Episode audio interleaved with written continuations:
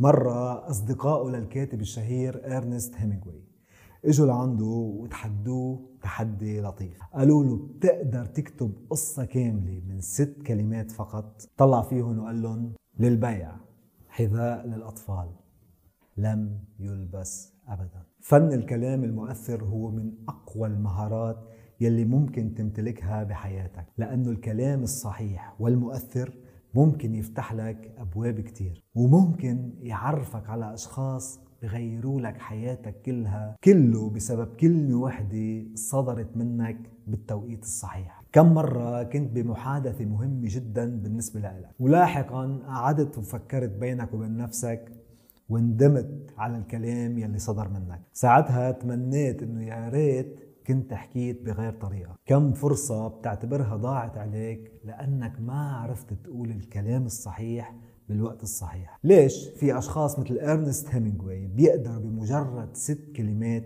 يأثروا فينا تأثير عميق. هل في أسرار بيمتلكها هيمينغوي نحن ما بنعرفها؟ بالحقيقة المؤثرون أمثال هيمينغوي بيمتلكوا أربع أسرار أساسية بيستعملوها بكلامهم حتى يكون تأثيره علينا قوي جدا. وبهيدا الفيديو رح نتعلم شو هن هول الأربع أسرار بالتفصيل. فمثل العادة حضر دفتر ملاحظاتك وقلم وكبر الفيديو على شاشة تلفزيونك ويلا نبلش.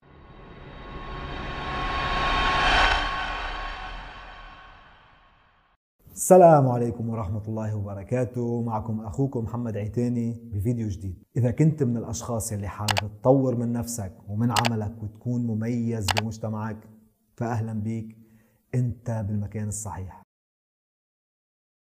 السر الأول زرع الدليل الملموس. واحدة من الأسرار يلي بيستعملها المؤثرون بكلامهم هو ربط الفكرة يلي عم بيحكوها بأمر معين بتشوفه بحياتك اليومية. هيك كل ما تشوف هالأمر رح تتذكر تلقائيا الكلام يلي كان عم بيقول لك إياه الشخص المؤثر. كيف يعني؟ الراوية الأمريكية الشهيرة دكتور هانا هارفي عطت مثل ممتاز لربط الفكرة بدليل ملموس لما حكيت عن قصة يدين جدها. بتقول دكتور هانا أكثر أمر بتتذكره من جدها هو يديه. جدها كان نجار وبتتذكر إنه كانوا يديه كبار ومفاصله مدورين مثل كأنه في كرات من الرخام داخل يديه. والجلد صار سميك ومجعد لكن ملمسه ناعم بذات الوقت. وكانت تفكر بينها وبين نفسها شو عملوا هول اليدين حتى صاروا هيك؟ وبتبلش تحكي قصة هول اليدين يلي استعملهم جدها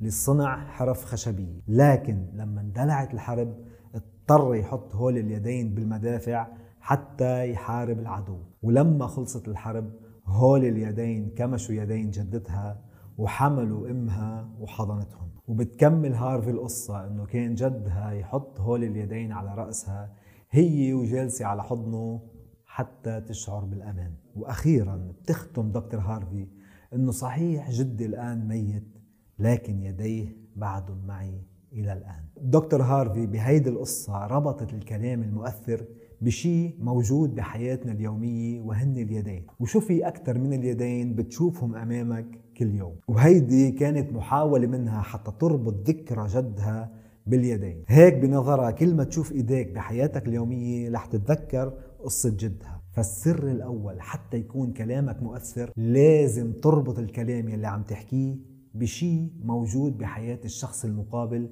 بشكل يومي. ممكن يكون كباية قلم أو وقت محدد من النهار كصلاة الظهر مثلا. تخيل تقدر تربط فكرتك بتوقيت صلاة الظهر وكل ما يقدم الظهر يتذكر الشخص المقابل كلامك. السر الثاني استخدام المشاعر. حتى كلامك يكون له وقع قوي على المتلقي لازم يكون بحرك المشاعر قبل المنطق. لو قد ما كنت بتعتقد إنه كلامك علمي ودقيق ومبني على دلائل ثابتة إذا كان هالكلام ما حرك مشاعر الشخص المقابل كون أكيد إنه مش رح يتأثر فيه ابدا. نحن كبشر بنعتقد إنه نحن منطقيين وعقلانيين وإنه بنحسب كل خطواتنا. لكن رغم كل التعقيدات والتطور يلي وصلنا له نحن بناخد كل قراراتنا بناء على شعور حسينا فيه تجاه هالفكرة أو هالموضوع. ولو قد ما حاولت تقنع الشخص المقابل بالحقائق العلمية المثبتة إذا كان شعوره سلبي تجاه فكرتك فأنت مش رح تأثر فيه أبدا. والعكس صحيح إذا كان الشعور إيجابي فأنت رح تأثر فيه بشكل كبير حتى لو كانت حجتك ضعيفة نسبيا. المسوق الشهير راسل برانسون بيحكي قصته لما كان عم بمر بمشاكل مادية كان قاعد ببيته مهموم وعم بيشتغل على اللابتوب. بتعيط له زوجته إنه السفرة صارت جاهزة حتى ياكل مع الأولاد. بيجي ليقوم لكن بحس بألم عم بيعصر بمعدته ومثل حمل كبير لدرجة إنه كان صعب عليه إنه يقوم ويجلّس ظهره. لأن بوقتها ما كان عارف كيف بده يقول لزوجته إنه ما بقى عنده المال الكافي لدفع مصاريف هالشهر ولا حتى قادر يجيب لأولاده ملابس للشتاء يلي وعدهم فيهم. وهيدي كانت قصة حقيقية ببداياته قبل ما يصير هلا multi-millionaire. لكن راسل برانسون بحب يحكيها حتى يعطينا مثل كيف المشاعر بيأثروا بالكلام جدا. دائما لما تدخل عامل المشاعر بكلامك بصير له تأثير على مسمع الشخص المقابل بشكل أقوى. فأنت بلحظة من لحظات هالقصة يمكن حسيت معه بألم بمعدتك أو بالحمل على ظهرك أو يمكن تعاطفت مع أولاده المحرومين من ملابس الشتاء. بوقت نحن يمكن ما بنعرف مين هول الأطفال حتى. بينما لو حكي نفس المعلومة لكن مجردة من المشاعر ما كنت تأثرت بالقصة أبدا ولا حتى تعاطفت مع هول الأطفال. فحتى يكون كلامك مؤثر لازم تدخل عامل المشاعر بالفكرة يلي بدك توصلها.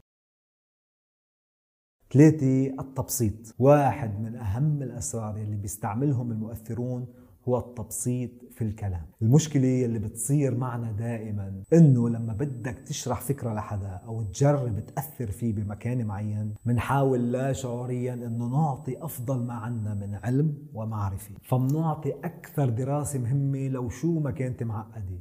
ومنصير نستعمل مصطلحات كبيرة وفضفاضة. فمثلا كلمة شرب بتصير ارتشف وكلمة أكل بتصير اقتات هيك منفكر إنه نحن بنكون عم نأثر بالكلام لأنه عم نبين إنه نحن فهمانين. لكن بالحقيقة الأمر عكس هيك كليا. دراسة من جامعة لويزيانا بتثبت إنه نحن كبشر بنستوعب الفكرة بسهولة لما نكون عم نسمع الكلام بمستوى طفل عن عمر ست سنوات فقط. أي مستوى كلامي أعلى من هيك؟ ببلش الدماغ يقوم بمجهود أكبر لحتى يفهم المعنى. منشان هيك بنشوف كل البرامج والنشرات اليومية تحكي بلغة مبسطة. فأنت كل ما تكبر مصطلحاتك كل ما صعبتها على الشخص المقابل أنه يفهم عليك من الأساس. وبالتالي بتخف كتير نسبة التأثير لكلامك عليه. فحاول تبسط كلامك قدر المستطاع حتى لو كنت عم تقدم رسالة دكتوراه. أربعة نبرة الصوت. نبرة الصوت تلعب دور كبير بالتأثير على المتلقي. نحن كبشر بنقدر نتحكم بالمنطقة يلي بتطلع منها نبرة صوتنا لأن نبرة الصوت إلها عدة مستويات. تتراوح من منطقة أسفل الصدر أي رأس المعدة إلى منطقة رأس الأنف. كل ما كان الصوت عم بيطلع من منطقة منخفضة كل ما كان وقعه أقوى على الشخص المقابل. الصوت يلي بيطلع من منطقة الصدر بيوحي بالثقة والأمان والسلطة. أما الصوت يلي بيطلع من الأنف فبيكون تأثيره أخف. وبالتالي سر بيستخدم المؤثرون أنه عادة نبرة صوتهم بتطلع من منطقة الصدر لما بدهم يقولوا الكلام المؤثر. واحد من أشهر الأشخاص استخداما لنبرة الصوت من منطقة الصدر هو الرئيس الأمريكي السابق باراك أوباما. دائما بكل خطاباته بحاول يحكي من هيدي المنطقة. هيدي الطريقة الكلامية كانت أحد أهم الأسباب لوصوله لرئاسة الولايات المتحدة الأمريكية. فكان وقع كلامه مؤثر جدا على المتلقي. هلأ أنت أيضا صار لازم تستخدم هول الأسرار بكلامك المرة القادمة حتى تشوف كيف رح يكون واقعه قوي جدا على الشخص المقابل. خبرني بالتعليقات. شو أكثر سر لفت لك انتباهك من هول الأسرار الأربعة؟ ما تنسونا من صالح دعائكم. ادعم القناة عبر رابط باتريون الموجود بصندوق الوصف. ومن هلأ للفيديو القادم أنا بشوفكم وبقلكم سلام.